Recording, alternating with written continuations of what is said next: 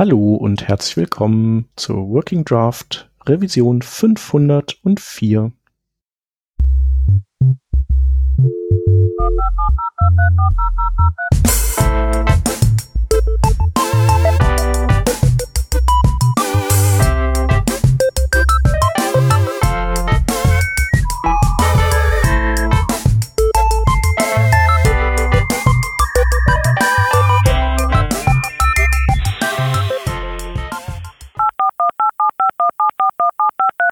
Diese Revision von Working Draft wird euch präsentiert von Lotum.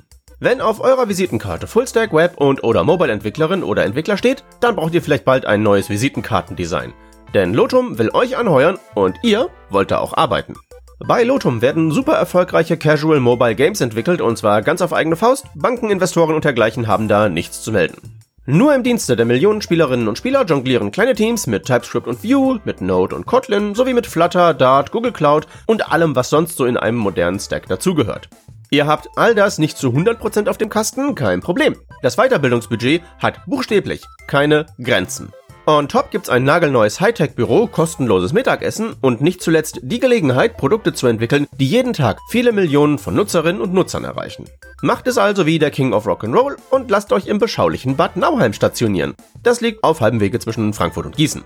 Nur geht ihr besser nicht zur US Army, sondern zu lotum.com slash workingdraft und bewerbt euch dort.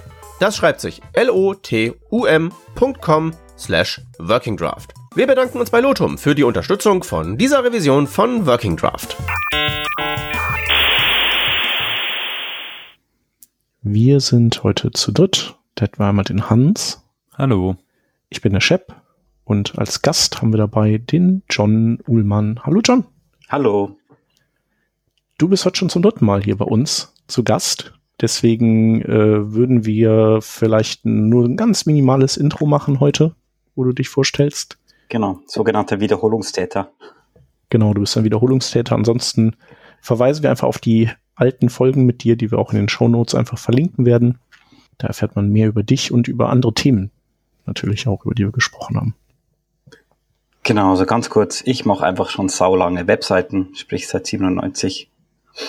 Und ähm, bin jetzt seit August selbstständig als Freelancer und Erklärbär für diverse Frontend-Themen und andere Geschichten und freue mich jetzt auf einen schneereichen Winter. Hoffe, dass ich viel auf Snowboard komme. Ja, ja, ich glaube, bei dir in der Ecke da äh, ist bestimmt auch, da wird geliefert. Ja. Also ich, wir, der Hans und ich, wir sind ja hier im Rheinland und äh, da ist eigentlich eher mau. Also außer letzten Winter, da, da kam was runter. Mhm. Ja, also ich bin auch mal gespannt. Ich muss mir langsam auch über die Winterreifen Gedanken machen, dass ich die mal draufziehen lasse. Also so, das ist so hier der Status, ne? Wir haben Mitte November und trotzdem noch keine Winterreifen drauf. Und man kommt damit ganz gut durch, aber ich denke, das ist bei dir ein bisschen anders, ne? Da ja, das erste. Gibt's wahrscheinlich ab, noch. Ab 1. November musst du quasi einen Ja. Winterreifen oder Allwetterreifen haben. Also, Hm. das ist in Österreich Pflicht. Mhm. Ja, mal Ja, schauen. in Deutschland bestimmt auch. Ich habe die auch schon tatsächlich klar drauf, schon lange. Auch vorher, von O bis O natürlich. Ähm, Genau. genau. aber eigentlich wollten wir gar nicht nur über Winterreifen reden, obwohl ich euch natürlich gerne auch was zur DOT-Nummer und dem Alter von Reifen und so weiter erzählen würde, aber das machen wir vielleicht ein andermal, weil heute geht's um ähnliche Sachen, äh, auch um Zahlen, Ja, Daten um Traktion, und sowas. um, um Track, Traction. Oh, um Tracking-Tools geht's. Genau. genau. Was für eine Überleitung. Unglaublich, ja. Also Ja. Da werden wir auf Ja. jeden Fall hart für abgefeiert. Hm. Genau. Ja, über Tracking-Tools wollten wir sprechen und, äh, und zwar, ja, vielleicht gar nicht mal so viel Technisches, äh, auch Technisches wahrscheinlich, aber so das ganze Thema mal beleuchten von allen möglichen Seiten. Genau, Tracking-Tools, äh, also ich weiß, in der Anfangszeit äh, des Webs hat man sowas äh, eigentlich eher gar nicht benutzt. Also da war das, war das einfach irgendwie nicht gang und gäbe. Da hatte man einen, äh, einen Besucherzähler als äh, CGI Perl Script auf der Seite. Das war das Tracking Tool sozusagen, wo man dann selber seine Seite besucht hat und dann ganz stolz und auch mit so einem Tränchen im Augenwinkel gesehen hat, dass wieder ganz viele tolle Besucher gekommen sind. Genau, und ich glaube, dass äh, so richtig abgehoben ist das Thema ja vielleicht so vor 15 Jahren, als Google, glaube ich, Urchin gekauft hat und das Ganze dann irgendwie kostenlos gemacht hat. Ich würde sagen, so da fing das, fing das an mit dem Tracking. Und da war das vielleicht auch immer noch nicht so professionell und äh, ja, so, so durchoptimiert, wie, wie das, also heute ist es ja schon sehr äh, durchoptimiert und, und sehr featurereich, was man da machen kann. Und äh, das Ganze kommt natürlich den Betreibern zugute, aber die für die Besucher kann das ja dann auch irgendwann eher eine unangenehme Sache sein. Aber vielleicht können wir, ähm, vielleicht starten wir auch einfach mal, was es überhaupt als für so Tracking-Tool-Dinger gibt. Also es gibt ja auch irgendwie so verschiedene Gattungen von Tracking-Tools. Ähm, so, was würde euch einfallen? Also erstmal natürlich so quantitatives Tracking, also einfach so Google Analytics, äh, wie viele Leute klicken auf welche Seite, ähm, was für Technologie benutzen die, wie lange bleiben die auf der Seite, solche Sachen. Also ähm, mein erstes Tracking-Tool war nicht mal Google Analytics, sondern äh, AW Stats hieß das, glaube Oh ja, stimmt. Das hat eigentlich, ähm, das ist ja auch noch eine eigene Gattung, wo manchmal fast vergessen wird. Das hat ja quasi Serverlogs ausgewertet. Ja, stimmt. Du hast recht. Genau, die Serverlogs. Äh, genau, das war ja bei Strato und Co. gab es das ja dann irgendwie in deren Backend, hatten die dann so irgendein so ein Tool, das das gemacht hat. Genau. Aber lustigerweise ähm, bei Working Draft haben wir auch AW-Stats, glaube ich. Also wenn ich mich nicht irre. Oder Hans, war das nicht? Ist das nicht AW-Stats? Ähm, das kann, das kann auf jeden Fall sein, weil du hast eben schon so gesagt, die Anfänge des Webs waren so ohne Tracking-Tools und man hatte gar nicht viel, außer vielleicht so ein, so ein Counter aber das ist ja auch der Zustand, der Status quo so ein Stück weit für unsere Website von, von Working Draft. Abseits halt der Server-Logs, ne, die wir da verwenden, ähm, einfach um ein Stück weit auch zu gucken, äh, wie oft werden denn eigentlich hier die Folgen so angehört. Haben wir da so ein bisschen serverseitiges Tracking. Das ist vielleicht auch eine Kategorie, die du äh, da auch nochmal aufgemacht hast oder so, nachdem du ja eben auch gefragt hast. Ich glaube, so serverseitig gibt's halt ganz, ganz viel wenn man sich ja über diese, sagen wir, basalen Log-Einträge analysieren hinaus halt auch bewegt. Ne? Also sei es jetzt irgendwie was mit Dynatrace oder Datadog, die ja im Endeffekt auch eine Art Tracking äh, sozusagen gewährleisten könnten. Aber darüber hinaus halt ähm, natürlich auch so Dinge wie vielleicht, wir haben es in der Vorbesprechung kurz angerissen, so so ähm, sehr ähm, ja sehr stark userbezogene äh, Tracking-Tools, wo man vielleicht Heatmaps analysieren kann, wo, wo klicken meine Benutzerinnen und Benutzer ähm, oder wo man halt auch einfach gucken kann, wie ist ein Verhalten auf der Webseite, ähm, wie verhalten sich eigentlich meine Benutzerinnen und Benutzer über eine Session hinweg. Ja. Also mehr sozusagen individuell und nicht so stark hm, ja, quantitativ gemessen. I don't know. Ja. Ja, so ein bisschen, ja, User Journey mäßig und, und dann sind das ja eben auch Tools, die Besucher eben auch immer wieder erkennen und so. Das brauchst du ja nicht unbedingt bei so quantitativen Analysen, würde ich sagen, wenn du einfach nur daran interessiert bist, wie lange wird eine Seite gelesen oder sowas. Ja, das ist natürlich äh, für bestimmte Menschen ist das eine tolle Sache. Für die sozusagen, die, die die das Geld für diese Tools bezahlen oder die zumindest das Geld bezahlen, dass diese Tools eingebunden werden.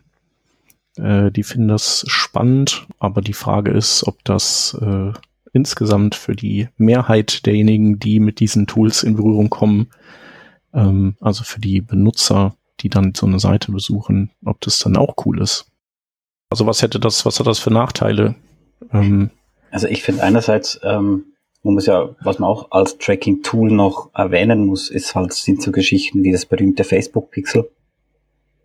Das darf man in der, in der ganzen Geschichte auch nicht vergessen. Und Nachteile, ähm, ich habe vor zwei Jahren eine Webseite gemacht ähm, von einer Schönheitsklinik. Und man fühl, fühlt sich dann schon auf einmal verfolgt, wenn man dann auf einmal andauernd Werbungen sieht für irgendwelche Brustvergrößerungen, also an dem hätte ich jetzt nicht so Interesse, aber ähm, man ist dann schon krass manchmal, wie man das erlebt und das hat, glaube ich, schon jeder erlebt, dass er sagt, hey, jetzt habe ich doch nur kurz mal irgendwo ein Produkt angeschaut und jetzt wird mir andauernd das vorgeschlagen. Also bei zum Beispiel Instagram ist es ja massiv. Habe ich jetzt kürzlich was angeklickt wegen einem Sofa und ähm, wenn ich jetzt da drauf schaue, da kriege ich andauernd Sofa-Vorschläge und da merkt man halt, die, da wird quasi automatisch wird dir eine Bubble erstellt, wo du dann befeuert wirst mit allem möglichen und wer am meisten zahlt, äh, kommt am meisten rein. Das ist schon, äh, schon krass eigentlich. Man könnte natürlich argumentieren, dass das ja auch für dich gut ist, weil du ja dann so äh, die die Webseiten, die du besuchst, die werden verbessert, indem man eben schaut, äh, wo kommst du gut klar, wo welche Seiten verlässt du vielleicht. Ähm, äh, das, was du gerade beschrieben hast, dann äh, man gibt dir Werbung über zu Themen, die dich interessieren, in Anführungszeichen. Das ist doch eigentlich äh, super. Also ist doch besser als äh, zu irrelevanten Themen Werbung vor den Latz geknallt zu bekommen. Ja, ich finde, äh, ähm, solange es innerhalb von einer Plattform bleibt, sage ich mal, ist es ja noch okay. Und das wurde jetzt aber auch ja von von allen voran ein bisschen von Apple wieder äh, unterbunden, quasi dieses Cross-Sharing über äh, mögliche Apps und alles Mögliche, dass das geteilt wird. Weil es natürlich schon äh, heftig ist, wenn man irgendwie ähm, liest, mit fünf Klicks kennt dich Facebook besser als äh, dein bester Freund dich kennt und mit zehn Klicks, oder ich weiß nicht genau die Zahlen, kennen sie dich fast besser als du dich selber, können, können quasi ähm, Vorbestimmungen werfen oder Vermutungen anstellen, wie du zum Beispiel wählen wirst oder ob du gerade noch auf der Kippe bist und können dann zum Beispiel sagen, ja gut, dann schaut man genau bei den Leuten, wo auf der Kippe sind, die Werbung für den Donald Trump. Das ist jetzt das klassische Beispiel, aber ich glaube, an dem Punkt sieht man auch ein bisschen die Gefahr von, von so Geschichten oder von, von diesem ganzen Tracking-Getue, weil so genaue Profile erstellt werden von den Leuten, dass sie fast, dass sie so dermaßen gut eingestuft werden können, dass es halt, ja, das ist pervers, also mit den, mit den Big Data, das denkt man gar nicht. Mhm. Und die, viele Leute sind sich das ja nicht bewusst, die sagen, ja, ja, ich habe ja nichts zu verstecken. Ist doch mir egal, wenn sie das und das von mir wissen. Ich bringe dann immer das Beispiel von den Niederlanden, wo quasi alle Juden erfasst waren, dass sie Juden sind. Und die hatten damals ja auch nichts zu verstecken, bis die Nazis gekommen sind und dann haben die quasi eine Kartei gehabt und wussten genau, wo, wo anklopfen. Und ähm, das, das ist, ähm, ist ein krasses Beispiel, aber ich finde, das ist. Ich glaube, äh, äh, ich glaube, mit den, mit den Vergleichen muss man sehr, sehr vorsichtig sein, glaube ich. Das ist sehr gefährlich. Ähm, aber ich glaube dennoch, äh, der Punkt, der ist ja im Endeffekt einfach, was wollen wir an, an Daten einfach von uns sozusagen preisgeben, die wir wo wir jetzt glauben, die wollen wir vielleicht gar nicht äh, preisgeben, ne? Oder wo wir jetzt sagen, die, die sind nicht so wichtig oder was weiß ich. Und dann nachher werden sie halt gegen irgendwie verwendet, gegen das, was man ähm, sonst noch im Internet macht oder weiß ich nicht, sei es in der Zukunft für irgendwelche Social Score-Punkte, was ja dann immer irgendwie in der Diskussion ist oder so. Ich glaube, grundsätzlich muss man sich da halt sehr, sehr bewusst sein, ne? was gibt man preis und ähm, da ist es ja aber auch grundsätzlich so, dass da auch viele, ähm, ja auch beispielsweise Browser ja heutzutage halt ähm, teilweise schon so in die Richtung äh, gehen und dagegen wirken irgendwie, ne? Ja, ja also nichtsdestotrotz würde ich sagen, ist es ja so, dass du gar nicht, du kannst das ja nicht immer, also du kannst dir dessen ja gar nicht immer bewusst sein, ne? Weil das ist, liegt ja nicht an, an, an dir letztlich. Äh, du, du weißt ja nicht, zumindest nicht, wenn du jetzt so ein Nerd bist wie wir, dann kannst du das äh, schon irgendwie rauskriegen, aber musst halt auch entsprechend ein bisschen Arbeit reinstecken. Du kannst ja überhaupt gar nicht abschätzen, äh, an wen geht denn jetzt dein, die Information über deinen Besuch und was du dann vielleicht dir für Produkte auf einer Seite angeguckt hast. Das, das bleibt ja mehr oder weniger im Dunkeln.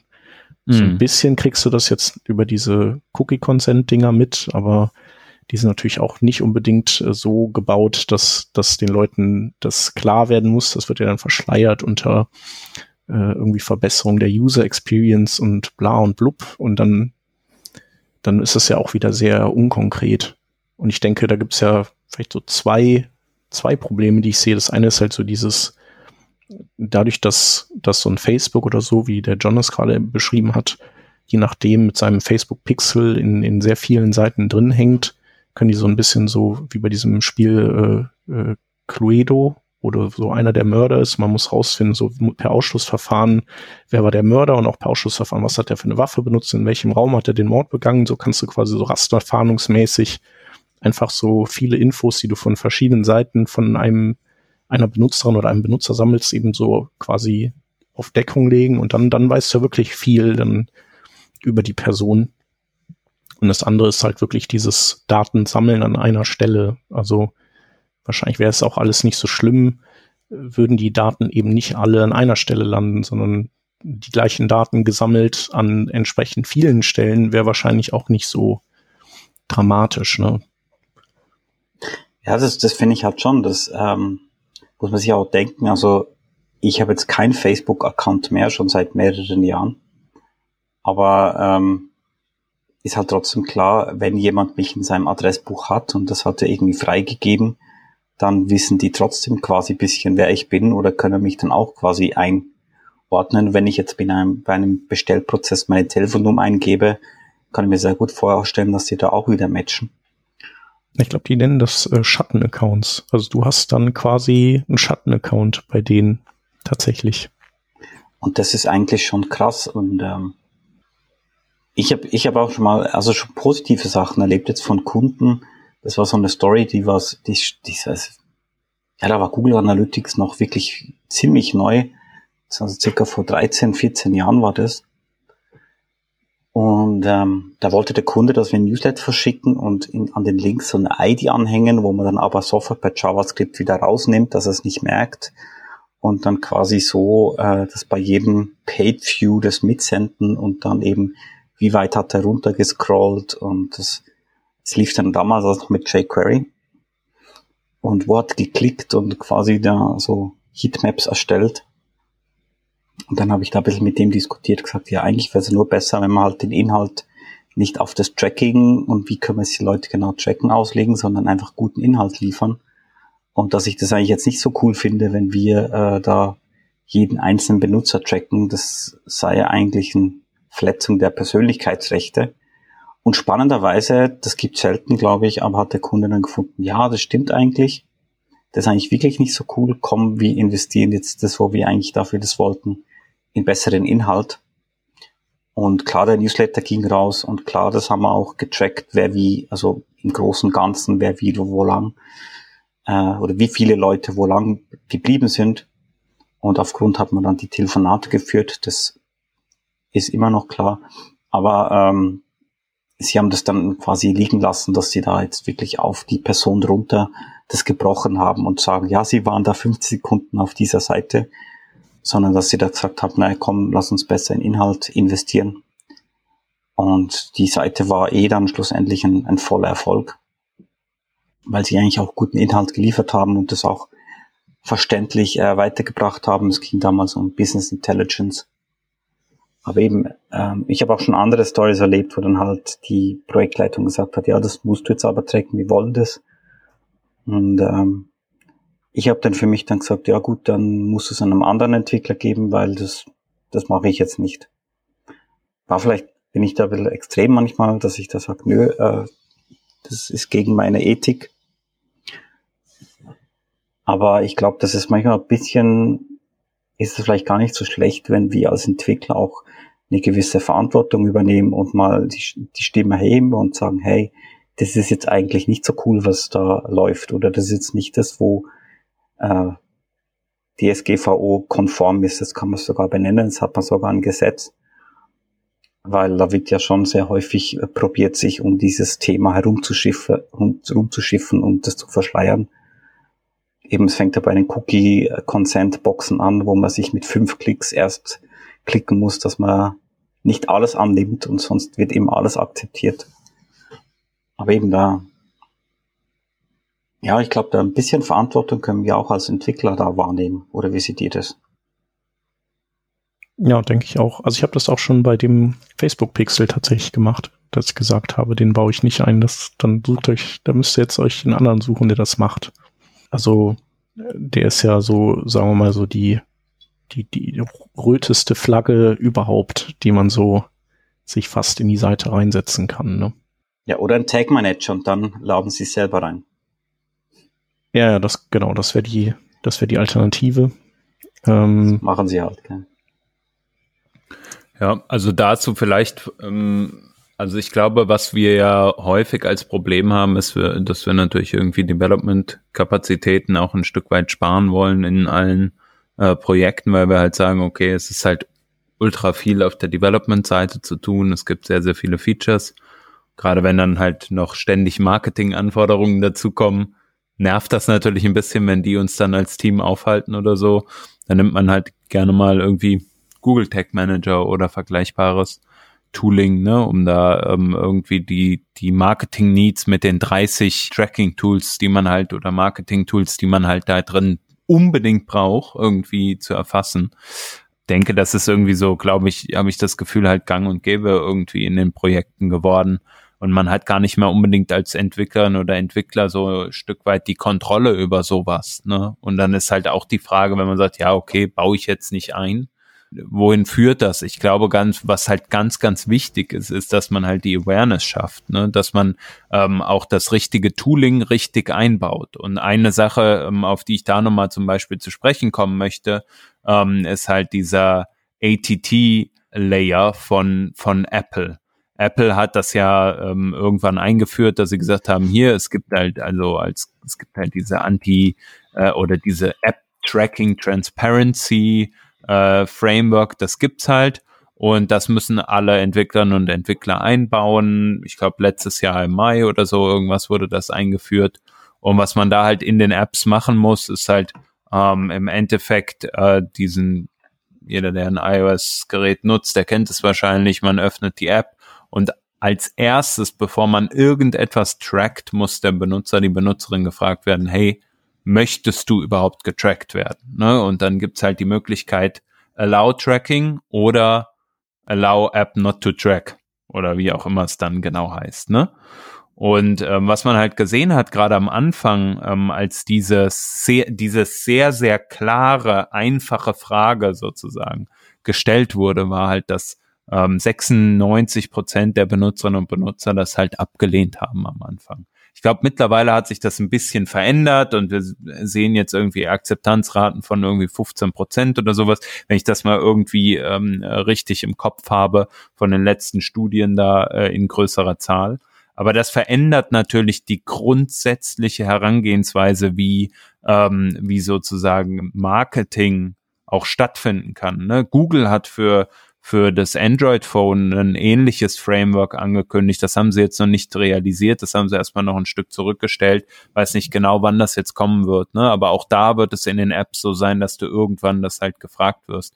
Und was man daraus sieht, ist, dass Companies wie beispielsweise ein Snapchat oder so dadurch halt wirklich ein Quartal zum Beispiel einfach krass viel schlechtere äh, Ad-Revenue-Zahlen reported haben an der Börse und dadurch halt auch beispielsweise nach unten gegangen sind. Man hat dann Workarounds gefunden, andere Sachen, wie man monetarisieren kann und so weiter und so fort.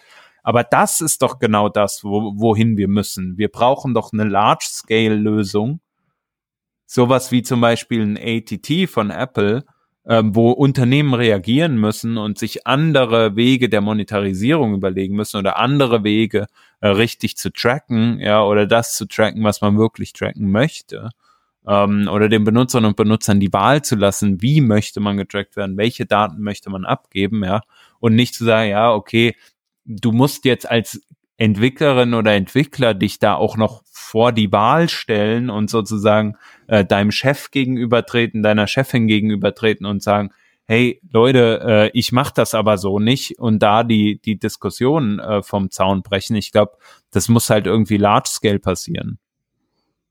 Ja, ich meine, das eine schließt das andere nicht aus, würde ich sagen. Ne? Also ich, ich denke, ich meine, es kann sich kann sich, glaube ich, auch nicht äh, jede oder jeder leisten, Nein zu sagen. Also das mit Sicherheit. Sicher. Ähm, genau, aber da vielleicht äh, allein schon zu bremsen und äh, den, den Marketingleuten genauso auf den Senkel zu gehen, wie sie den Entwicklerinnen und Entwicklern auf den Senkel gehen mit dem Einbau solcher Sachen. Das ist ja durchaus auch in Ordnung. Also dann dann ist es zumindest ist es ein, ist es halt ein Thema, das, äh, das nicht einfach so glatt durchgeht. Ne? Das ist ja auch schon ein Gewinn, würde ich sagen. Und äh, das, was du vorschlägst, ist natürlich äh, perfekt. Ja, aber das passiert ja auch Stück weit. Also wenn man jetzt die Browserhersteller, zum Beispiel Firefox sieht oder Safari, ähm, die tracken das ja. Also die, da hat man so oben beim Safari so ein schönes Kästchen, kann ich draufklicken und dann sehe ich, diese Seite wo, hat 40 Tracker blockiert und ich, oh, 40 Tracker, ja Jungs, habt Gas gegeben. Ähm, und ähm, ja, merkt man schon, so Sachen wie Google Analytics oder so, kommt da kaum noch durch. Und ähm, ja, da wird schon sehr viel jetzt unterbunden. Eigentlich sobald, dass sie merken, dass es halt irgendwo hingeht, wo es, wo es extern ist oder wo halt irgendwie, wo bekannt ist, da wird es eigentlich ähm, gesperrt. Also Double-Click und wie das ganze Zeug auch heißt und es ist halt auch mhm. ein bisschen das ewige Katzen-Maus-Spiel. Und ähm, ja, es ist halt, ich, es wird zwar den Leuten immer bewusster, wenn man das auch immer wiederholt und auch immer wieder sagt, wenn du nichts zahlst für ein Produkt, bist du das Produkt und da wirst du halt monetarisiert, also mit aus deinen Daten die Kohle gemacht quasi. Und ähm, jetzt versuchen halt schon diverse da ein bisschen Gegensteuer zu geben. Bei äh, Google Chrome finde ich das immer ein bisschen spannend, sage ich jetzt mal, weil er quasi Google genau auch mit dem sein Geld verliert, äh, verdient, nicht verliert, sein Geld verdient mit diesen, mit diesen Art von Tracking-Tools und so. Ähm, aber so bei Browsern wie Firefox und Safari, dann nehme ich das dann schon eher ab, dass die da wirklich auch äh, was investieren und da wirklich das sauber sperren, immer mehr, mehr und mehr. Und das mhm. positive Nebeneffekt, ja, es macht eine Seite viel schneller.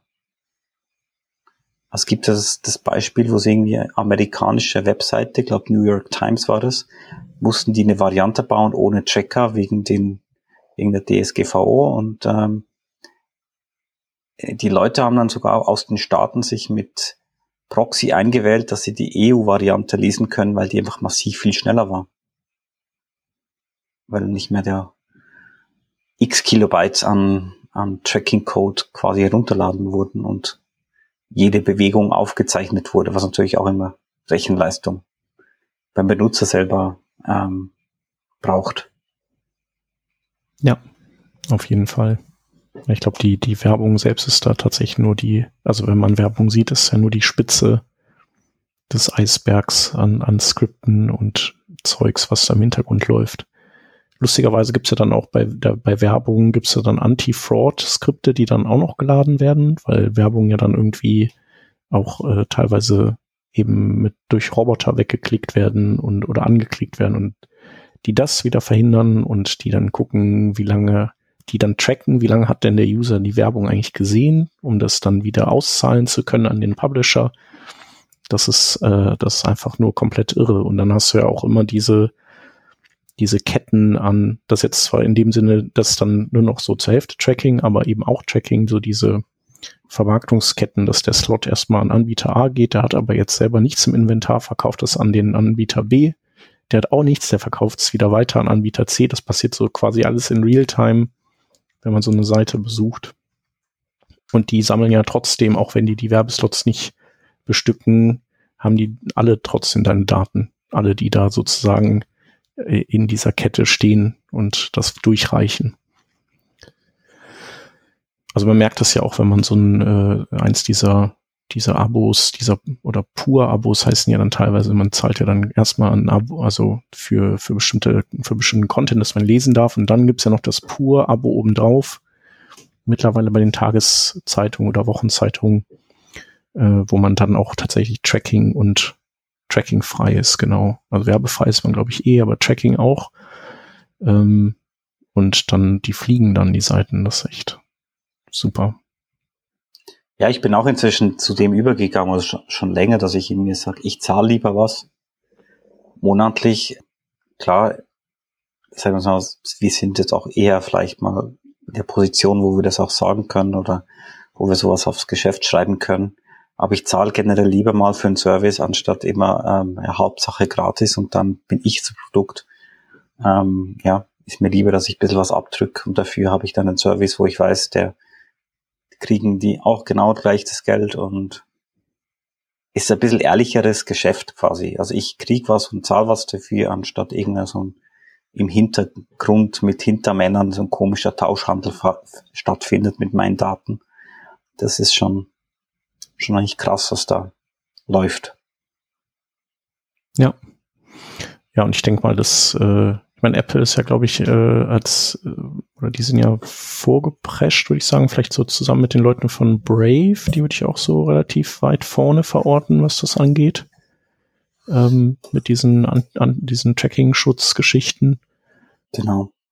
Genau, und äh, Firefox, ich denke mal, dass die natürlich auch so ein Stück weit viele ähm, Anbieter zum äh, neue Strategien der Monetarisierung finden, bewegt haben letztlich. Ähm, also ich hatte, ich bin letztens auch mal über über so eine Schlagzeile gestolpert, die ich natürlich jetzt spontan nicht finde, aber das, wie viel Umsatzeinbußen Apple allein eben verursacht hat im Werbemarkt durch die, durch diese Intelligent Tracking Prevention, die sie machen. Ja. Aber nichtsdestotrotz, es ist ja immer noch so, also was mich zum Beispiel persönlich bei meiner Webseite jetzt so ein bisschen interessiert, hey, wie viel Benutzerinnen und Benutzer kommen eigentlich auf die Website, ne, ähm, klicken vielleicht, klick, also bei mir ist es jetzt irrelevant, ne, aber wenn man mal irgendwo ein Spaßprojekt hat oder so, klicken die Leute vielleicht auch auf den Dokumentationsbutton oder auf den Hire Me Button oder I don't know what, ja, ähm, und gerade wenn man dann einen Online-Shop hat, was man ja auf jeden Fall nachvollziehen will, ist, wie viele Leute klicken denn eigentlich auf so einen in den Warenkorb-Button oder sowas, ja. Und ähm, das heißt, der Need irgendwie dann doch was zu tracken, jetzt nicht um Benutzerprofile zu erstellen, sondern einfach um quantitativ Zahlen zu erfassen über das, was auf der Website äh, so passiert im Allgemeinen, der ist ja dann trotzdem da. Und ähm, da ist so ein Stück weit auch für mich eine Frage, vielleicht auch an, an dich, John. Wie wählt man denn eigentlich so ein Tool aus? Wie kriegt man es denn eigentlich hin, ein cooles Tool zu finden, was mir genau das ermöglicht, aber wo ich vielleicht dann guten Gewissens das in Anführungsstrichen einbauen kann? Gibt es sowas überhaupt dann eigentlich noch? Ja, das gibt's. Also ich finde es ja spannend, dass hier eigentlich durch dieses Vorpreschen von den anderen sind so Tools erst entstanden, wo Leute gesagt haben, hey, wir müssen ja trotzdem irgendwie tracken und das ist ja vollkommen in Ordnung. Also ich mache das ja bei meinen Seiten auch. Und das ist auch spannend, wenn man irgendwie einen Fernsehbeitrag hat und dann sieht man, wow, unsere Zahlen haben sich vervierfacht. Das haben wir gerade bei einem Kunden, haben wir das jetzt erlebt. Wir waren froh, dass der Server gehalten hat. Gut, ähm, ja, eben, es poppen immer mehr so Dienste auf und wie wähle ich sowas aus? Also ich habe damals geschaut als erstes, ist jetzt für uns im, in dem EU-Raum eh wichtig, wo werden die Daten gespeichert? Also wenn es ja irgendwie über einen großen Teich geht, muss ich ja den Benutzer quasi darüber informieren, dass jetzt Daten von ihm über den großen Teich gehen. Dann das zweite, wo ich wichtig finde, ist, wie groß ist eigentlich das, das JavaScript, wenn man jetzt sagt, das ist ein JavaScript-Tracking, äh, wo da geladen wird. Also irgendwie Google Analytics ist bei 50 Kilobyte rum irgendwie und ähm, da gibt es halt Lösungen, wo nur 5 Kilobyte davon verwenden oder noch weniger. Und was mir auch immer so ein bisschen, äh, wo ich einfach nett finde, ist, dass ich quasi nicht direkt dem Benutzer zeige oder auch nicht sage, hey, das ist eine externe Domain und das gleich kommuniziere, sondern dass ich entweder eine Subdomain habe, wo, wo drauf läuft, oder einen, einen eigenen Pfad, wo halt die, die Skripts quasi geladen werden. Und ähm, so mein erster Wechsel, wo ich eigentlich vollzogen habe, war ja quasi von Google Analytics auf Matomo. Das ist früher bekannt als das PWiki. Und das ist eigentlich auch, auch sehr nice, ist auch Open Source, das ist mir eh sympathisch. Ähm, ich habe dann auch sehr schnell gemerkt, sobald ich ein bisschen ein Feature wollte, muss man halt dann schon auch in die Tasche greifen, was ich auch voll in Ordnung finde. Aber für mich war es dann trotzdem so, ja, es ist, es ist trotzdem ein recht mächtiges Skript und wenn du es dann selber hostest, äh, hast du auch wieder viel zu tun, dass das Zeug immer aktuell gehalten wird.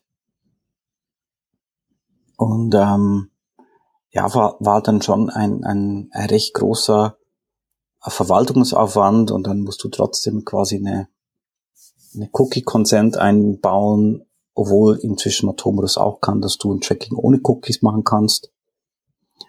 Und ähm, irgendwann, das war circa ja, im Januar letzten Jahres, Februar, Januar, bin ich auf, auf, einen, auf einen Dienst aufmerksam geworden. Die waren damals noch ziemlich klein. Die hieß, heißen Plausible. Also plausible. Und ähm, da hat mir das eigentlich gut gefallen, weil ich gemerkt habe, hey cool, die hosten einerseits in der EU und machen das ganze Zeug ohne Cookie.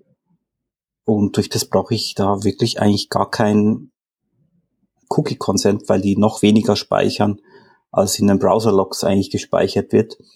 Und ich trotzdem jetzt nicht ganz so detailliert wie bei Google Analytics, aber so für 90 Prozent der, der Sachen reicht das völlig aus, äh, wo ich sehe, wie, wie, wird was, wie wird was angeschaut.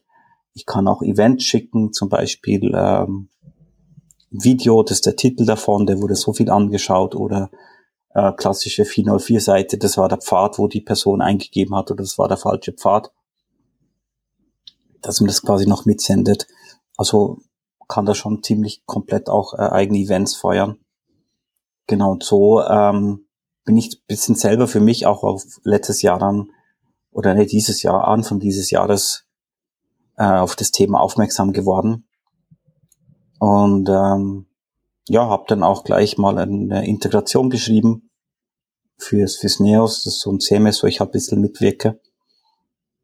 Ähm, inklusive Backend-Testing-Tool, wo ich dann gleich prüfe, ist es jetzt alles valide und funktioniert das noch? Lustigerweise haben sie dann mal ein Update gefahren und dann ist bei mir alles rot angelaufen im Backend. Dann habe ich ihnen geschrieben, hey, ich habe denen was verbockt.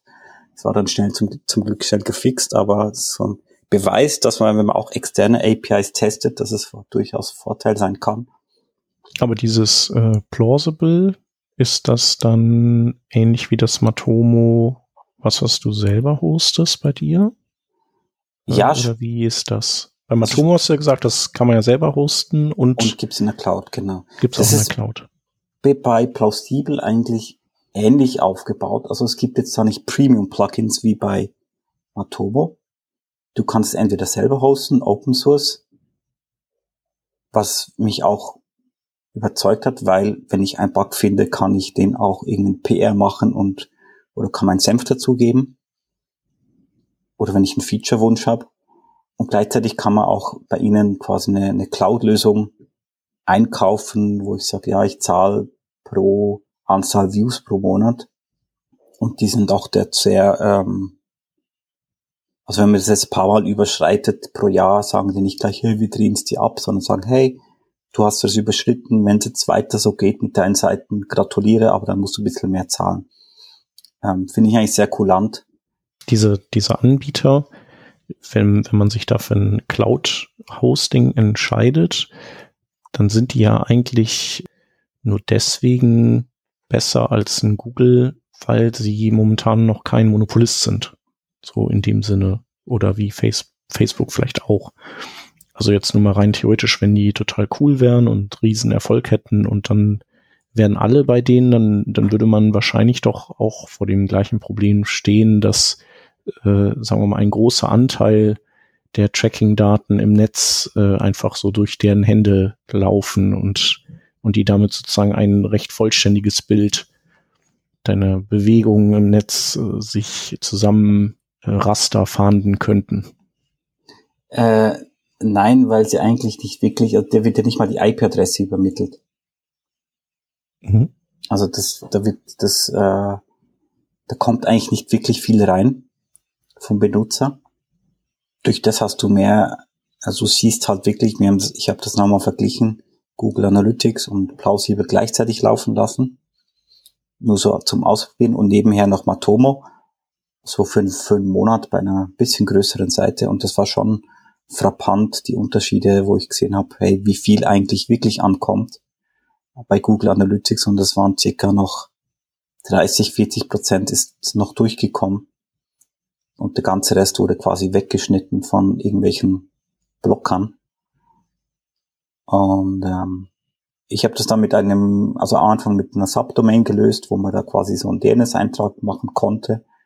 Das haben sie dann aber äh, abgestellt, weil sie gesagt haben, das gibt ihnen zu viel Supportaufwand, was ich auch verstehe. Das sind zwei Jungs, wo das machen. Und dann haben sie da sehr schöne Anleitungen geschrieben, wie man das mit einem Reverse Proxy lösen kann, also für x verschiedene Seiten. Typen, also für Servertypen, Node.js, Nginx, Apache und PHP und weiß nicht was alles. Also da haben sie wirklich sehr viele Beispiele auch genannt. Aber deine Frage eben, wenn sie jetzt so riesengroß werden, das wird ja quasi nicht auf äh, mehrere Seiten. Also ich sehe jetzt nicht, wenn einer, selbst wenn ich ein Login habe, wo ich jetzt vier Seiten drin sehe, dann sehe ich nicht, ob jetzt der Benutzer von der einen Seite A auf die andere Seite B gekommen ist. Nee, du nicht, aber der, der Anbieter. Also das würde man ja bei Google Analytics auch nicht sehen, aber theoretisch, also wäre ja sozusagen die, die äh, abstrakte Gefahr, dass der Anbieter von so einer Tracking-Plattform, dass der selbst eben ein ziemlich vollständiges Bild bekommt der, der Bewegung der User im Netz, dadurch, dass eben alle sein Produkt nutzen, also alle Seitenbetreiber jetzt anfangen, sein Produkt zu nutzen, fließen quasi die, die ganzen Daten aus allen Ecken und Enden des Internets äh, zu dem Anbieter. Und äh, klar siehst du nur deine Daten in deinem Account. So, das ist natürlich bei denen jetzt nicht der Fall, weil die einfach geringe Marktanteile haben. Aber rein theoretisch wäre das oder könnte das bei denen ja auch der Fall sein. Da müsste man wahrscheinlich wirklich genau gucken, okay, was, was geht denn da bei jedem äh, Request an, an diesen Anbieter eigentlich an, an Payload mit? Kann man die lesen? Ist die irgendwie, äh, ist die vielleicht gescrambled, dass, dass man so denkt, äh, ha, was sind da jetzt noch irgendwie an versteckten Kram drin. So, das wäre dann so auch so ein bisschen so ein Qualitätskriterium, ne, dass man dann einfach schaut, was, was wird da übermittelt und ja, ja, das kannst dort eigentlich sehr einfach im, im Netzwerkinspektor siehst du, was da übermittelt wird. Und klar, ähm, ich, ich sage jetzt klar, wäre das möglich, äh, dass sie so das machen würden, ist natürlich immer so ein bisschen die, die Vertrauensfrage, vertraue ich dem Dienst oder vertraue ich dem nicht? Und ähm, wenn jetzt das, es ist ja nicht die einzige Lösung, gibt natürlich noch andere ähnliche Lösungen.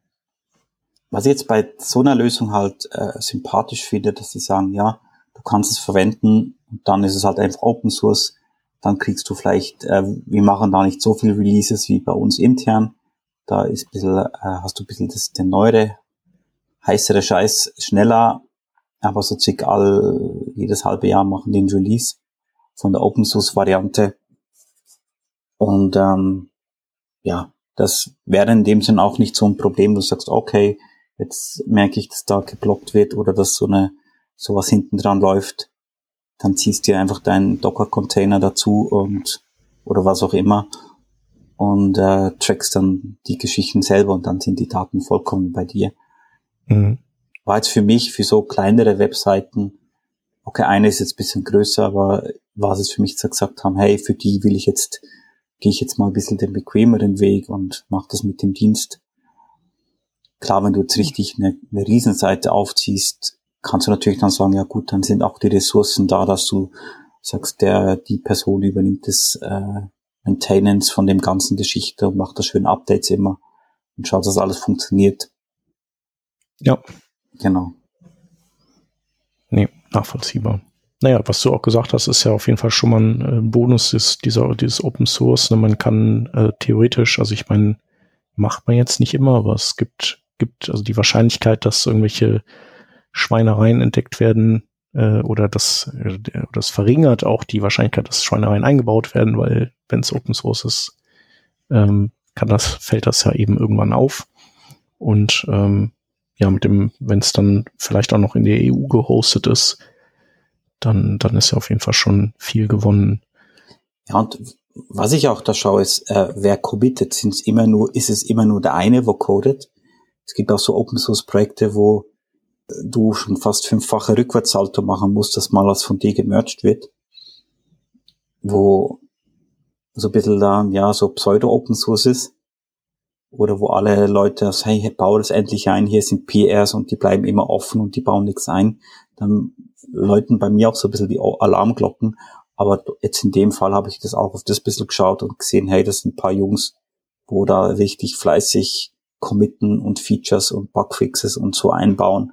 Und das ist natürlich auch so ein bisschen ein Indikator, wo man sehen kann, hey, das ist nicht nur auf den einen gebaut, sondern es ist eine Community, wo da ein bisschen mithilft und wo auch äh, Verbesserungsvorschläge einbringt. Ja. Bezüglich Hosting, da hast du ja gesagt, dass ähm, da ist es ja so, dass das natürlich ein bisschen aufwendiger ist, weil man äh, man muss ja dieses äh, dieses Tracking-Tool dann eben auch am, am Laufen halten. Ne? Also braucht man vielleicht auch nochmal einen, einen eigenen Server für oder auch nicht mit einer eigenen Datenbank und äh, dann willst du ja immer Updates machen und das, das gibt's halt nicht geschenkt. Und, und das stimmt auch, dass das lohnt sich erst ab einer gewissen Größe der, der Unternehmung, dass man sich das leisten kann. Tatsächlich habe ich aber festgestellt, dass ab einer, ab einer noch größeren Größe kann man zum Beispiel sowas wie Matomo auch wieder nicht mehr benutzen, weil dann schafft es einfach gar nicht mehr, die ganzen Daten zu verarbeiten.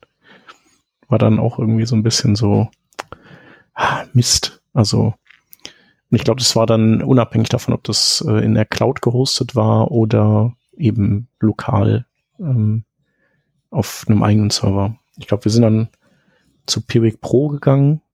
In, das war dann auch Cloud gehostet, obwohl das ja eigentlich äh, letztlich ein, ein Fork ist von Matomo, kam das mit der Menge Daten dann besser klar, woran auch immer das lag. Ja gut, genau, aber wenn man eine gewisse Größe erreicht hat, dann wird es dann teilweise gar nicht so einfach mehr an Google Analytics und Co. vorbeizukommen, weil die einfach, du kannst ja so viel draufwerfen, wie du magst. Das bringt, bringt halt Google Analytics nicht aus der Ruhe. Es ist halt nur so, dass dann irgendwann, äh, die haben dann so ein, quasi so ein Cap, wie viel Events, ich glaube 10 Millionen pro Monat kannst du irgendwie da rein pumpen. Und da zählt ja dann so Seitenbesuche und Events dazu und so. Und wenn du dann mehr willst, dann musst du dieses Google Analytics äh, 360 für sehr, sehr, sehr viel Geld, ich glaube irgendwie so 100.000 im Monat oder so, dir holen. Aber das lässt sich halt durch nichts aus der Ruhe bringen. Und da, also, das ist dann wirklich so, da bist du dann, was so Tools angeht, ein Stück weit alternativlos. Also wenn du nicht sagst, ich tracke einfach dann nichts, würde ich nur hier noch zum Besten geben. Ja, was natürlich auch dazu kommt, ist, dass du, wenn du so einen Dienst nimmst, wo jetzt nicht ganz so viel speichert wie Matomo, hat es auch weniger zum Verarbeiten. Das, das ist natürlich auch so ein Punkt. Bei Matomo ist natürlich auch ein bisschen das Problem, PHP, wo nur single-threaded ist, also da brauchst du quasi, hast nur ein Core, weil es ja sich nicht ausbreiten kann. Und das kannst nicht so, ist nicht so einfach zu skalieren. Also eine PHP-Anwendung zu skalieren, da bist dann, das ist nicht immer easy. Da bist dann schneller mit irgendwelchen Kubernetes oder so Geschichten dann am, am Laufen. Geht natürlich schon auch, aber ist nicht so die, die einfachste Geschichte wie bei, bei anderen Libraries, wo du sagen kannst, ja, es kann Multithreading viel besser handeln. Das ist natürlich auch so ein Punkt, gell? Also. Ja. Ich möchte vielleicht nochmal zu einem anderen Thema kommen, nämlich ähm, es ist ja auch ganz wichtig, dass wir irgendwie als Entwickelnde irgendwie Daten erfassen über das, was da eigentlich auf der Website läuft. Ich glaube heutzutage, was man halt ganz viel erfasst, sind ja irgendwie diese Web Vitals, wenn es um Performance geht, ne, zu schauen, okay, ähm, wie schnell lädt meine Seite eigentlich auf den unterschiedlichen Devices mit den verschiedenen ja, Metriken da Largest Contentful Paint ist, glaube ich, da so die, das Hauptthema. Was sind denn sonst noch so die, ja, die Statistiken, wo ihr immer sagt, so, hey, das ist für mich halt interessant, jetzt auch mal von, von realen Benutzerinnen zu messen? Also für mich, ich finde immer spannend, auch wenn man halt ähm, die, die Google Search Konsole quasi einbinden kann wo ich dann sehe, okay, äh, mit, mit was haben die Leute die, also was haben die Leute gesucht und wie sind sie dann auf diese Seite gekommen. Und ähm, wenn ich dann sagen kann, okay, äh, ich habe jetzt diesen Suchterminus und sehe, auf welche Seite die Leute mit diesem Suchterminus gegangen sind und wie lange sie dann auf dieser Seite auch geblieben sind, weil dann kann ich auch so ein bisschen merken, okay, äh, das ist jetzt, das trendet und das sind viele Leute oder das ist jetzt nicht nur der Firmenname. Dann kann man dann auch aufgrund von dem sagen, ähm, da baue ich eine einzelne Seite bisschen besser aus, also füge noch ein Video hinzu oder verfeinere den Artikel oder baue vielleicht sogar eine nicht nur eine Seite über dieses Thema, sondern baue das bisschen aus.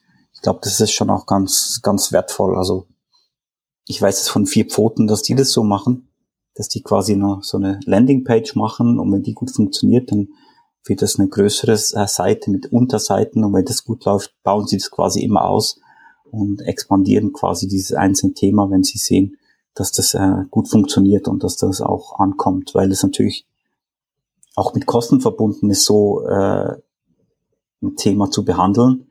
Und eine Landingpage, um zu schauen, ob das funktioniert, ist sicher günstiger, als wenn ich von Anfang an äh, gleich volles kan Kanonenrohr auffahre und dann liest es keiner. Ja, das, das finde ich eigentlich eine, finde ich eine ganz coole Strategie eigentlich, weil das so ein bisschen auch diesen, diesen den Manpower, wo es halt braucht, so Inhalte zu erstellen, ein bisschen kanalisieren kann. Ja, die Google Search Console ist auf jeden Fall immer hilfreich. Wir müssen ja auf, auf den Seiten auch gar nichts dafür tracken. Das ist ja im Prinzip, wir müssen ja nur nachweisen, dass wir die Betreiber einer Seite sind. Auf, geht ja auf verschiedene Arten und Weisen, die man eben einfach was einbaut in die eigene Seite und sagt, guck, nur ich konnte das so einbauen. Jetzt hier siehst du es, also ich bin der Besitzer, dann zeig mir doch mal bitte die, die Infos, die meine Seite betreffen, die die Google-Suche ja sowieso sammelt und die wird, werden dann einfach sozusagen mit, mit uns geteilt, die, die halt unsere Seite betreffen.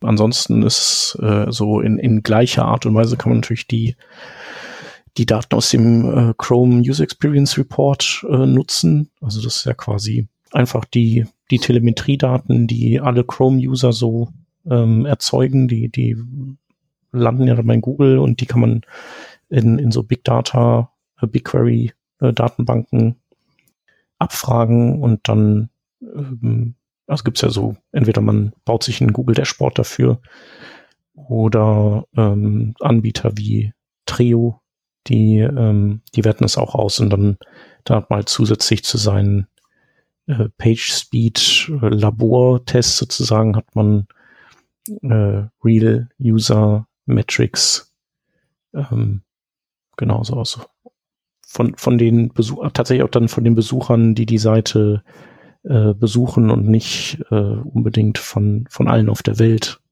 Das macht ja auch nochmal einen Unterschied dann manchmal. Man muss ja nur in den grünen Bereich kommen bei den Usern, die man auch tatsächlich bedient und nicht für den worst, worsten Case der Welt. Genau, und dann äh, tatsächlich als, als richtiges äh, Datensammelwerkzeug wäre noch sowas wie Sentry oder Bugsnack oder sowas, die Frontend-Fehler dann abfangen oder nicht abfangen, aber eben registrieren und wegloggen und da eben auch Daten sammeln, die für uns Entwicklerinnen und Entwickler interessant sind, welcher Browser war das, in welcher Version und äh, keine Ahnung, was dann noch für Metriken interessant sind. Genau, so Sentry verwende ich auch. Gibt es noch ja. Glück auch zum selber hosten? Ja, genau, selber hosten und Cloud gibt's gibt's da genau. auch beides. Das ist schon eine feine Sache, wenn man sieht, wo die Fehler passieren. Ja. Man kriegt ja meistens so mehr, Fehlerreports. Als man denkt. Man kriegt ja meistens so Fehlerreports, es funktioniert nicht und dann äh, mehr Informationen fehlen dann schon bald. Ja. Ja, was ich auch wertvoll finde zum Tracken, ähm, ist, wenn man halt Newsletter versendet, dass man dann sieht, ähm, was ist die Source, also Medium Source Letter, Source halt dann den, den spezifischen Newsletter, dass man auch sehen kann, hey, welcher Anreiseartikel hat jetzt besonders gut funktioniert, wo haben viele Leute drauf geklickt. Ist natürlich auch immer, immer spannend, wo man dann weitergeben kann an die die äh, Content-Ersteller. Ja. Tatsächlich ist es ja so, dass äh, wir haben ja auch ein Newsletter hier vom Working Draft. Genau, da kommen so die Themen rein, die, die wir jetzt, über die wir stolpern, die wir jetzt aber in der, in der Sendung nicht aufgreifen. Und äh, da haben wir uns entschieden, das äh, Tool hier Review von äh, Twitter zu nehmen. Ich glaube, die haben es einfach nur, die haben es gekauft irgendwann, glaube ich, oder Hans? Irgendwie so war's. Glaubt schon, ja. Genau, auch weil wir eine starke Twitter-Präsenz haben und dann hast du das eben natürlich dann integriert. Wenn man bei uns auf unser Profil geht, dann ist es da ja, sieht man das. Ähm, und die machen das auch und da haben wir auch schon äh, ein paar heiße Ohren bekommen von der einen oder an, dem anderen, dass wir eben Tracking-Links da drin haben, wobei das eben nicht so ist, dass wir, also in dem Fall kann man die, glaube ich, äh, weder an und au noch ausschalten. Die sind einfach so, das ist irgendwie so ein, so ein reingebackenes Feature. Genau. Aber da vielleicht auch nochmal an, an die Hörer, die sich das auch schon mal gefragt haben, ähm, das bei dem Tool so, jetzt könnten wir natürlich äh, einfach sagen, gut, dann nehmen wir halt ein anderes Tool, ne? Das wäre die Möglichkeit. Aber so wie wir auch unsere Webseite mal neu machen wollten, bewegen wir uns da bei so Sachen, dann wenn wir was haben, dann danach sind wir ungefähr so agil wie so Interkontinentalplatten bei der Verschiebung. ja, ich glaube, es geht schlussendlich einfach darum, dass man eine, eine gute Balance findet zwischen dem, wo man sich auch äh, einfach selber fragen kann, würde ich jetzt das akzeptieren, wenn ich in dem Maß getrackt, getrackt äh, würde oder nicht. Und ähm, ja, als, als vielleicht als irgendein Entwickler in irgendeiner Bude ist es vielleicht schwer, sich da einzubringen. Also man kann natürlich klar mal vorstellen. Aber ich glaube, wenn man jetzt Kundenkontakt hat und auch bisschen eine beratende Funktion schon inne hat, kann man das sicher äh, einbringen und sagen, hey, ähm, hast du schon vielleicht an diese Möglichkeit gedacht oder wollt jetzt wirklich so viele Daten von dem Benutzer? Weil häufig ist es dann einfach der, der Keller mit Messi-Daten, wo dann trotzdem nicht gescheit ausgewertet werden oder Mhm. Ja, das stimmt. Das ist ja oft äh, tatsächlich diese, dieses, wir sammeln erstmal viele Daten und das ist total praktisch. Da können wir dann dies und jenes machen, aber am Ende wird dann gar nicht so viel aus diesen Daten gemacht. Also da ist der, der, der, weiß nicht, wie sagt man, der Wunsch der Vater der Gedanken? Nee, irgendwie so. weiß nicht, Hans, wie ist das bei euch? Ihr habt wahrscheinlich äh, so äh, Data-Analysten und so, die dann also tatsächlich dediziert dafür da sind, nehme ich mal an. Genau. Ja.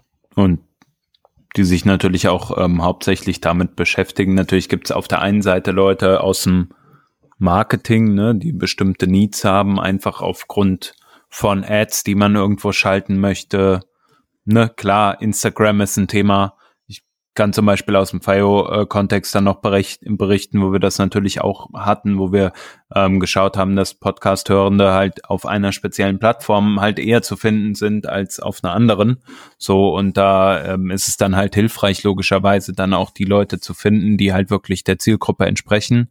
Und ähm, natürlich, wenn du eine spitzere Target Group irgendwie finden möchtest, ein bestimmtes Segment da äh, eine bestimmte Kohorte bilden möchtest an Benutzerinnen und Benutzern, die halt einem oder mehreren Kriterien entsprechen, kommt es halt sehr, sehr entgegen, wenn man diese Daten erfassen konnte. Ähm, auf der anderen Seite gibt's natürlich auch die klassische Business Intelligence und Tracking Seite, ne, wo man halt sagt, okay, wir wollen einfach nur, sage ich mal, generell lernen über das, was da eigentlich in unseren Tools passiert ähm, um die Tools besser zu machen, um, um das äh, oder sozusagen um ähm, das visibel zu machen, was eigentlich auf der Plattform passiert. Ne? Da geht, da fängt man an bei einem Revenue Tracking natürlich, aber halt auch über die verschiedensten äh, Metriken, die dann wirklich halt auch entscheidend sind. So, ich sag mal, ein großes Thema, was ja ganz, ganz viele irgendwie für ihre Produkte einfach so als die Key Metrics nehmen, so Customer Lifetime Value, ne? Also wie viel bringt eigentlich ein Customer, während die Person sich auf der also in der Plattform als, als entsprechend Kunde ähm, bewegt, ne? Und das, da gibt's halt dann Online-Shops, die halt irgendwie einen, keine Ahnung, wiederkehrende Benutzerinnen und Benutzer haben, aber da ist der Warenkorb nicht so hoch, ne? Und dann gibt's halt irgendwie andere Shops, da ist halt der Warenkorb exorbitant hoch, aber du hast die Leute nicht die, die zurückkommen, äh, kommen, ja, ich sage jetzt mal im Luxussegment, wenn man da irgendwie an, an irgendeinen Uhrenversandhändler denkt oder so, ähm, die haben natürlich extrem hohe äh, ja, Warenkörbe. Äh, und solche Sachen zu tracken, äh, das ist für jedes Business relevant und jedes Business kann nur so funktionieren, meiner Meinung nach. Wenn du diese Daten nicht erfassen kannst, wenn du die Daten nicht auswerten kannst, wird dein, also kannst du dein Business praktisch nicht betreiben aus meiner Perspektive. Ähm, weil du halt keine Aussage darüber treffen kannst, wo du was wie optimieren kannst, um dein Business überhaupt am Leben zu halten. Wenn es jetzt aber darum geht, sage ich jetzt mal, ne, ne, irgendwie die private Website von, ich sage jetzt mal mir, Hans-Christian Reinl irgendwie zu, zu haben und ich musste halt irgendwie ein Heatmap-Tracking drauf machen, ja, und irgendwie gucken, äh, wie die Benutzerinnen und Benutzer da halt irgendwie sich auf der Seite vergnügen.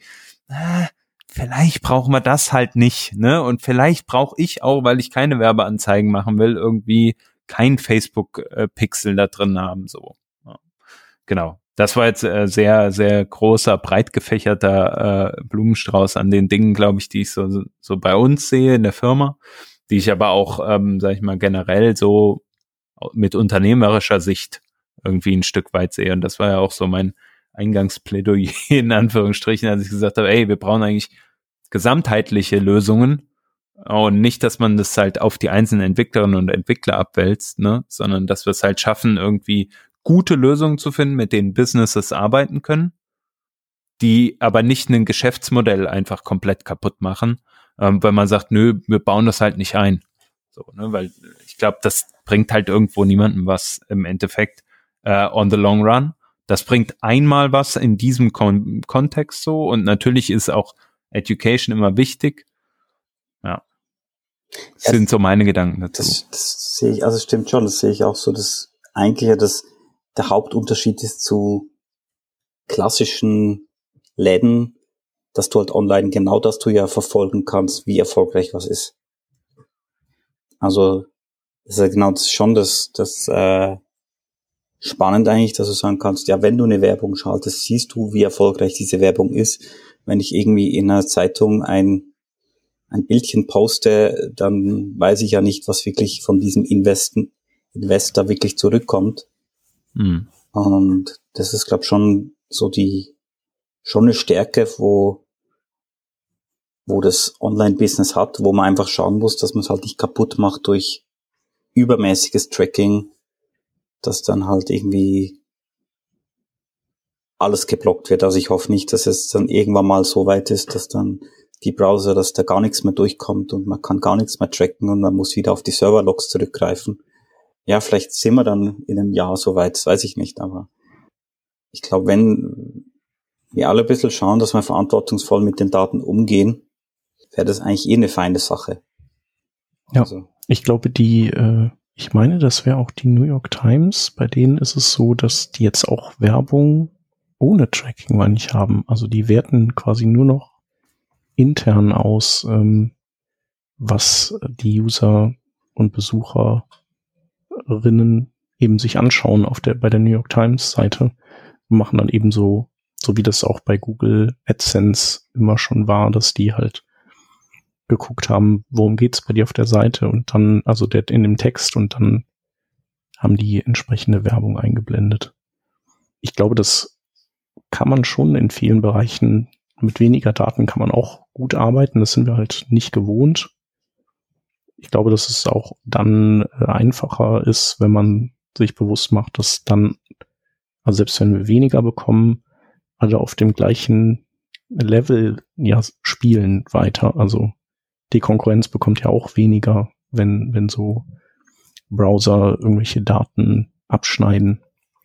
Ich finde, das ist ja auch immer dann entspannter, als wenn man jetzt denkt, ich bin ja, ich kriege keine Daten mehr und die anderen, die haben alle so viel Daten ja, also ich, ich glaube, man muss sich da einfach anpassen. Vielleicht ist, also ich sehe es schon so, dass es vielleicht so ein bisschen, sagen wir mal, so ein bisschen Wunschprogramm war und das Pendel vielleicht ein bisschen weit in eine bestimmte Richtung gependelt ist und dass es auch sehr heilsam und in Ordnung ist, wenn es halt auch mal wieder in eine andere Richtung pendelt. Und man kann ja auch immer noch so Sachen machen wie Userbefragung. Ja, also wenn man an Dingen interessiert ist, dann kann man Userbefragung machen oder dann kann, muss man sich halt mal hinter seinem Bildschirm herausbewegen und mit Usern und Userinnen sich unterhalten und, und halt mal fragen, warum oder was machst du denn so auf der Seite? Warum machst du das? Wie bist du da auf uns gestoßen und so?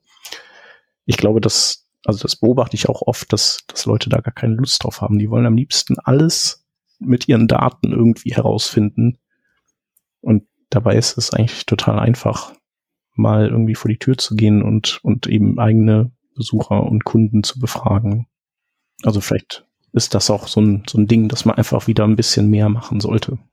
Qualitative Umfrage, das, weil es wird ja auch gemacht, also dass sie sagen, hey, wenn du das jetzt machst, dann kriegst du dann den Goodie irgendwie äh, 10% Gutschein oder sowas, das wird ja, ist es dann, dann ist es auch in Ordnung, dann habe ich auch was davon, wenn ich jetzt meine Meinung quasi preisgib.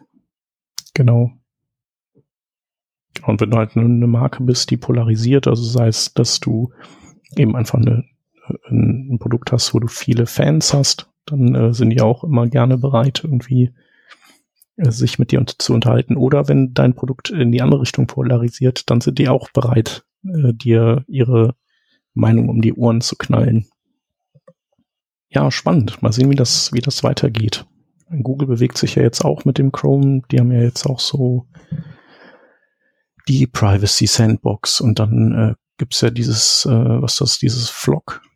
Ähm, das habe ich mir gar nicht genauer angeschaut. Und dann gibt's ja noch die Möglichkeit, dass, äh, dass man jetzt irgendwie Werbung äh, trackt, also ob die auf die geklickt wurde, aber ohne dass eben der, die Werbebetreiber, also nur der Browser weiß dann anhand von so einem Token, äh, dass du die Werbung gesehen und geklickt hast und der meldet das auch nicht sofort zurück, sondern der äh, baut quasi so eine randomisierte Verzögerung ein, damit man eben auch nicht anhand der Zeitstempel weiß, dass du das dann bist und so. Ähm, die Leute sind natürlich trotzdem skeptisch, weil das immer noch Google ist und Google ja irgendwie den Wärmemarkt auch so im Würgegriff hat und, und ja auch ein paar äh, fiese Tricksereien anscheinend äh, gemacht hat.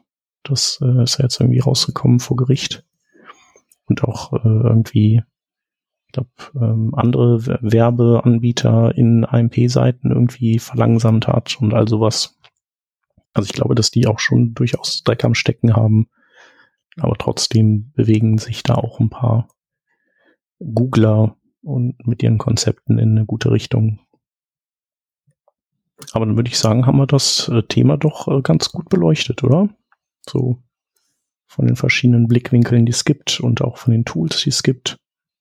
Und John, du hattest noch hier einen, einen Link äh, im Blog von Plausible, lustigerweise, aber wo eben die eine ganze Reihe von Google Analytics Alternativen auflisten.